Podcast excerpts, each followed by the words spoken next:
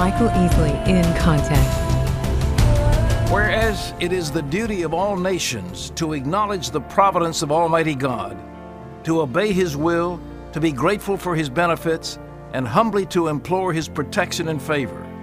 And whereas both houses of Congress have, by their joint committees, requested me to recommend to the people of the United States a day of public thanksgiving and prayer, to be observed by acknowledging with grateful hearts the many and signal favors of Almighty God, especially by affording them an opportunity peaceably to establish a form of government for their safety and happiness. Now, therefore, I do recommend and assign Thursday, the 26th of November next, to be devoted by the people of these states to the service of that great and glorious being who is the beneficent author of all the good that was, that is, or that will be. Now, your host, Dr. Michael Easley. Well, I hope that gets you in a thankful mood. As I listen to these bites and pieces, it reminds me of how thankful we should be as a people of a country where freedom is still uh, fairly free, and as believers in Christ where we have great spiritual freedom. You know, one of the greatest challenges as we try to be a thankful people is how do we not slide into comparison? How do we not slide into entitlement or thinking that we deserve something that someone else has? You know, we live in a world where we're bombarded with images and imagery about success, bigger, better, newer, more. Uh, we're pulled, we're compelled. As I often say, I don't need anything until I go to the shopping mall. I don't need anything until I get on uh, shopping online for something. And then all of a sudden, I have all kinds of wants and needs.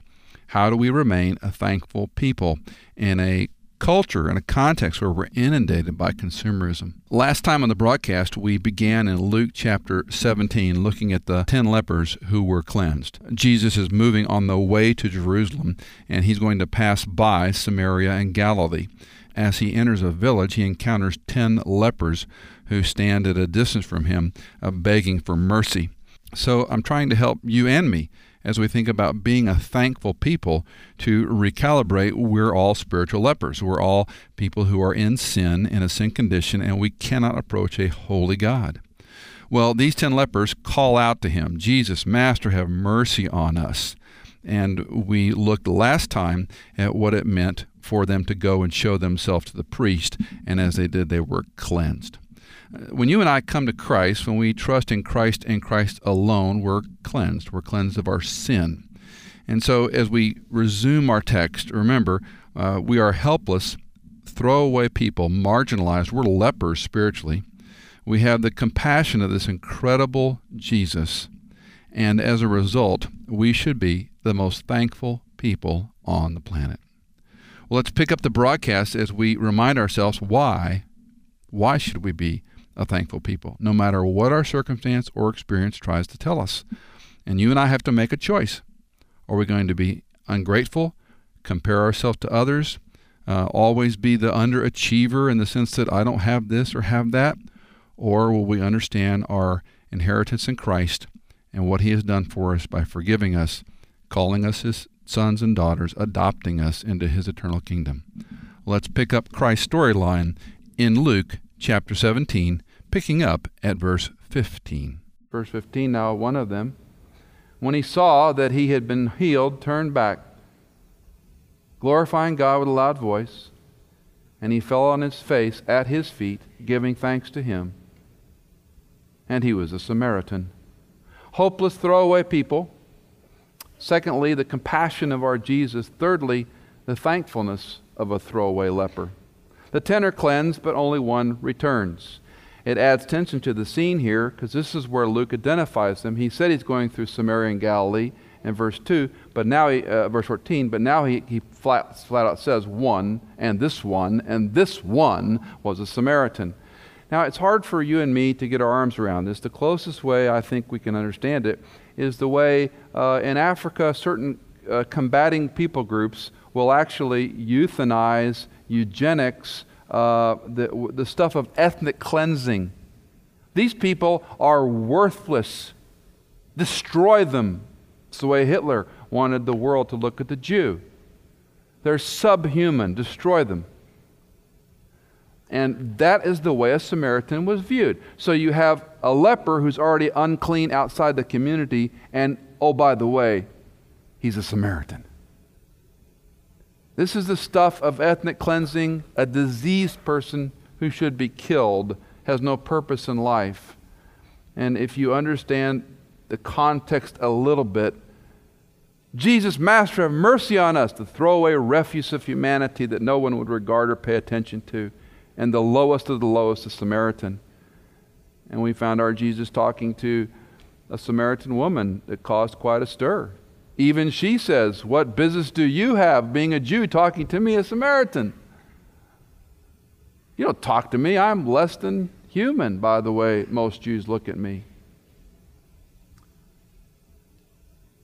He comes back. Notice the verbs. He turned back. He's headed in a direction. He sees he's healed. Couldn't have been more than a few steps. He turns back.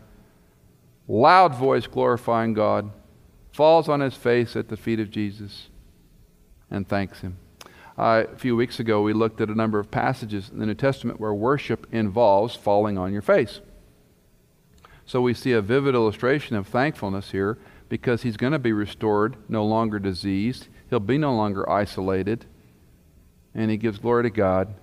He turns and comes back to tell the man, Thank you for what you've done. So, lessons here are easy. Uh, do you take time to thank God for the activity in your life? Um, do you recount what God's done for you? Obviously, your salvation is the first big thank you our lives, I believe, as a result of our salvation, should be a lifelong thank you back to Christ. That's what a disciple does. He or she lives as a thank you all of your life back for what he's done for you to forgive you of your sins. The old ditty, you know, count your blessings, name them one by one, count your many blessings, see what God has done. A little bit schlocky of a hymn, but really good theology. Because we forget. And he falls on his face. Verse 17 Then Jesus answered and said, Were there not ten cleansed, but the nine? Where are they? Was no one found to return to give glory to God except this foreigner? Who is Christ speaking to in this section? The leper? The Samaritan leper? No. Look at the grammar. Were there not ten cleansed but the nine? Where are they? Was no one found who returned to give glory to God except this foreigner. He's talking to the Jews around him. If you read the whole chapter, you'll see the context. It's a teaching opportunity. Jesus is the always deliberate, always intentional, never, oh, by the way, it's always on purpose. Everything he does or says is deliberate. And so he's saying to those around, Where are the nine? The only one that came back, this foreigner. Now, Jesus is not using a word that's, that's rude or discriminatory or politically incorrect. He's calling the person what the community would call him a foreigner. We would say an undocumented worker in our politically correct language today, not a illegal alien. That, you can't use those words anymore. You get in trouble. So it's undocumented worker. It's the same feel. This foreigner? I'd love for someone who writes the, the dramas and the uh, fiction and so forth to come up with a story, but the nine? It'd be cool to have a play of what the nine did and how they got back into their no longer isolated, no longer diseased life, and how quickly they forgot what had been done for them. And certainly never thanked the one who did it for them. The phrase we can't develop in detail, but the phrases are rich with theology. Cleansed has to do with the play on the unclean, clean, but it has to do with sin. Uh, no one's found except this foreigner who gives glory to God. Back verse 15, he glorified God. We'll talk more about that in a moment. Jesus remarks to the leper and to you and me, he commends the gratitude. Verse 19, he said to him, Stand up, go your faith has made you well. The word well here is sozo. It's the most common word for salvation in the New Testament. It means salvation or deliverance. More times than not, it means spiritual salvation. Once in a while, it can be like saved from the sea If you're out in a boat and everyone's going to drown and you're sozo, you can be saved. If you know a little bit of theology, we use the big word soteriology. It's the study of the doctrine of salvation. Sozo has kind of worked its way into English, and we sort of gloss it, and the idea is saved or be, be delivered. And the word he uses here is ex- the one your faith has made you saved. He's not saying your faith healed you and cured you of your leprosy. What did he do? He started walking. Is that really faith? No, the faith is in the key phrase turned back, glorified God, and thanked Christ and worshiped him. We'd say he became a believer in Jesus Christ. He turned back, he glorified God, and he worshiped Jesus Christ. He fell at his feet. You don't worship people, you worship God. And so, and when Jesus echoes this in verse 18, was this one who gave glory to God. You see, they're all healed of their illness, but only one is healed of his condition. They're all healed of their disease, but only one is forgiven of his sins. They're all slave, saved from leprosy, but only one is saved from eternal separation and hell apart from Christ. A few lessons. Number one comparison is the kiss of death of gratitude. Comparison is the kiss of death of gratitude. I drive a 2005 Honda Pilot that I love. It has 58, almost 59,000 miles on it. It's sort of like a baseball glove. It just fits. I keep it very well. I change the oil more frequently than not. I have it detailed from time to time. Uh, I, I, do everything on schedule, sometimes early. I'm a fanatic about keeping it up. And the, the hard part about a Honda is you will hate the car before it ever gives you any trouble you know, it'll have 260 miles on it and still, still be going, and you'll say, I want a new car, but you don't need one. It just keeps on going unless something goes uh, unusual with those kind of cars. And uh, I love my Honda Pilot until once in a while I get into a different, newer, nicer SUV. And once I do, I go, hmm, you know, I mean, after all, it's got almost 60,000 miles on it. I mean, you know, it's time for me to get a newer car. And uh, Cindy and I, uh, we don't have any debt. We uh, spend less than we earn. We give first and foremost to the Lord. Uh, we save. We save for our kids' college. Uh, we live under our income. We're very good with our money. God's been very kind to us. You know, it's really no, it's not rocket finance. If you spend less than you earn, you give to the Lord, you stay out of debt, you do it for a long period of time, you'll be fine. It's just that simple. It really is. And so we, we've not done the best with all our money, but we've tried to follow those simple principles, and God's been kind. So all I'm saying is, if I wanted to buy a car, Cindy says, go buy a car. We've got the money, go buy a car. So I look and look and look, and she sends me some links, and oh, yeah, yeah, that's just a lot of money for a car, and yeah, it's better than mine, and does this and does that, and you know, it gets better gas mileage, and until I look at those cars, I'm happy with my baseball glove. I, I, I don't need any clothes until I go to the mall. And if I go to the mall, I need uh, some tailored shirts, you know, because some of you have told me you're not supposed to wear these, you know, poncho shirts. You're supposed to have tailored shirts. I got a closet full of poncho shirts. They just, just fine. No, you have to have tailored shirts in Nashville.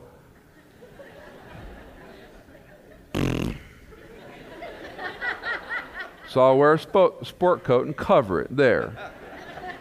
Well, I don't need any clothes, and I have, I have a whole lot of blue jeans now. Not the right ones yet, apparently, but I have a whole lot of them. I don't need a thing until I compare myself to somebody else. Bigger, better, newer, more.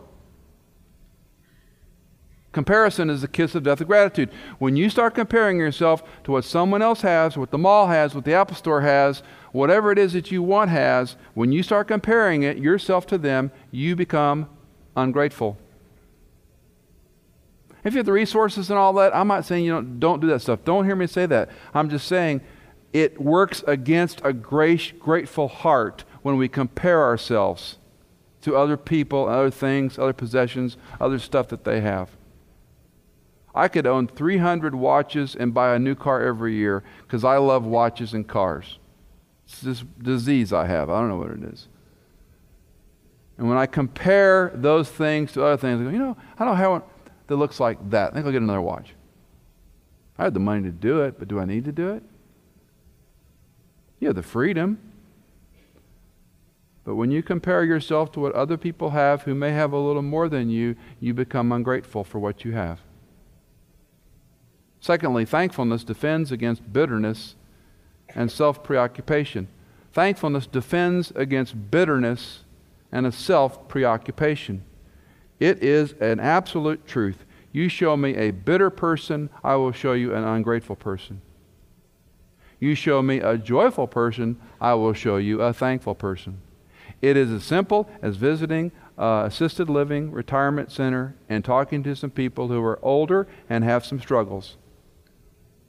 They fall in one of two categories they're bitter or they're sweet.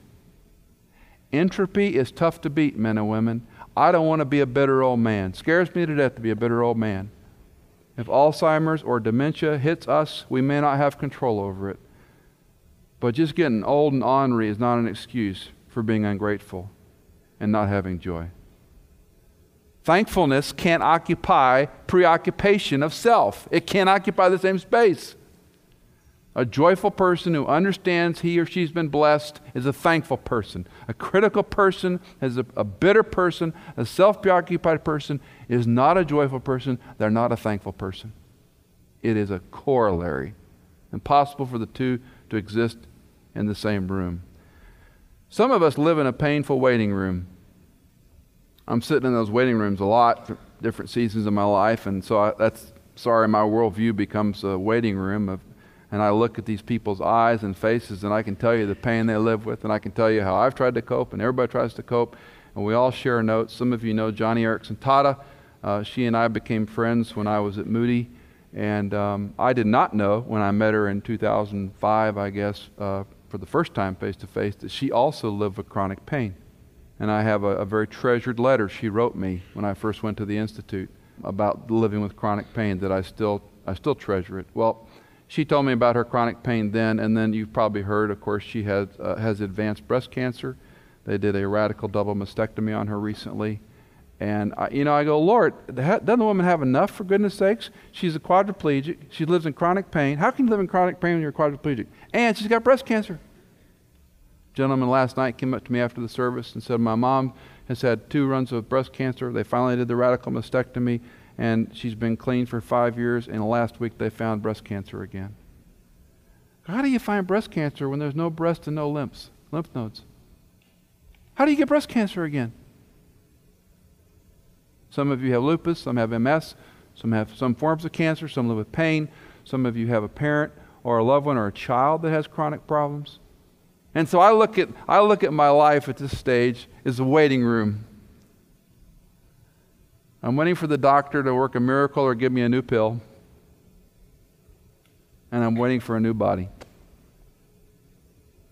You may not be there right now. You may be healthy as a horse. God bless you for it. Enjoy it while you can. You may die that way. But this life is going to be a painful waiting room at times.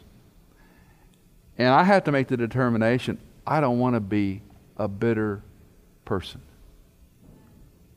And only with Christ's help can I fight it off. Am I always happy and joyful? No. Just ask any of my family, any of my children. They will tell you sometimes I'm a bear. But God help me not to be characteristically an ungrateful, unthankful person. Third, thankfulness requires humility. Thankfulness requires humility. When someone does something for you, that's when you say thank you. Self absorbed people are not thankful people, as I've already tried to argue. Arrogant people, people who live with an entitlement mindset, you know, the personal right thing, we made these little gods out of personal rights. Now, entitlement has become so uh, much a part of our mindset, we think we deserve stuff. I, I'm, I'm the worst father in the world in many categories, and one of them has been not giving my kids everything they want. And, you know, we never had an, a PlayStation, a Nintendo, an Xbox, and never will on my dollar. And I'm the worst, I'm the only parent in the room that feels that way. And if you young people, be glad I'm not your daddy. I'm a bear. When we moved from uh, Chicago to here, Cindy bought a Wii for our kids, and we had words about that. That means we argued. We had words about that. And um, she said, well, I want to do something for them. They're moving again. I said, What do you mean? They got a place to sleep, they got clothes, they got food. What do you mean? Do something for them. Oh, no, give them a we. And you know, my greatest delight is when they don't use it. I just love it. They don't use it. So, entitlement is an enemy of thankfulness. When I see uh, young children, and I'm not pointing any fingers because even though some are doing it right now, young children with iPhones and iTouches, um, you know, not that any of my children have, but if they were to ask me, can I get an iPhone? I'd say, sure, get a J O B and make M O N E Y and B U Y your own I P H O N E. I'm not going to buy them an iPhone. I'm the worst father in the world. Because as I watch from the first child to the, our, our youngest children how the culture has changed, everybody's throwing these things. Not, nothing wrong with the stuff. Don't hear me criticize the stuff. It's what it breeds that I, I have to have it, to have an identity. If I don't have it, I'm not cool as my friends. And this entitlement attitude is an ungrateful attitude with what they do have. And so when they go to Comas, Peru, or Guatemala, or wherever, they get a real recalibration. That you can have fun with a soccer ball in a dirt piece of, you know, playing soccer with no technology and no toys and just a big old smile on your face because you get to play with your friends. Entitlement works against thankfulness. Thankfulness requires humility. You know what you deserve? You know what I deserve? You know what our entitlement is? Hell. You and I are entitled to hell. That's what we're entitled to. Each of us deserves hell. And God, in His kindness, saved you. And the leper comes back, a picture of you and me, and throws himself at the feet of Jesus, glorifying God, and says, Thank you. Eucharistes is the word. Thank you. Where are the nine? Weren't they healed also? Are you the one are you the nine? If you're a believer in Jesus Christ and He saved you and you trusted Christ, if Jesus never did one more thing for you as long as you lived, would you still be thankful? If He never answered a prayer, He never helped you with a problem, He never mended your broken heart, He never gave you the dream job you wanted to, never found you the husband or wife you wanted, never have been able to reconcile with your ex husband, ex wife, your kids who've broken your heart, if He never did one more thing for you, would you be thankful? Now, I don't think that's our God. I think our God is a merciful, wonderful, loving, compassionate, long suffering, patient, kind, lavishing things on us that we don't deserve. But I almost have to overcompensate and say, Michael, if he never did one more thing for him, would you praise him nonetheless? And that's when you begin to understand your salvation. Father, thanks for the privilege of worshiping you. Thank you for salvation that's rich and free. Thank you for a gorgeous day outside. Thank you for the blessings we do have for life, for health, for food, for family, for friendships, for job, for money in the bank, for a place to call home, for the gorgeous weather today, for this time of year, for our country, for the freedoms we enjoy.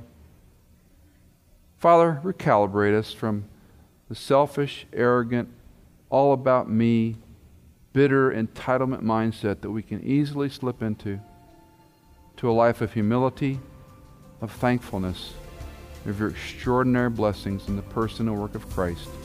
In his name we ask and pray. Amen. If you have questions or comments, please let us know at michaelincontext.com. Follow Michael on Twitter at Dr. Easley. Thank you for listening to Michael Easley in Context.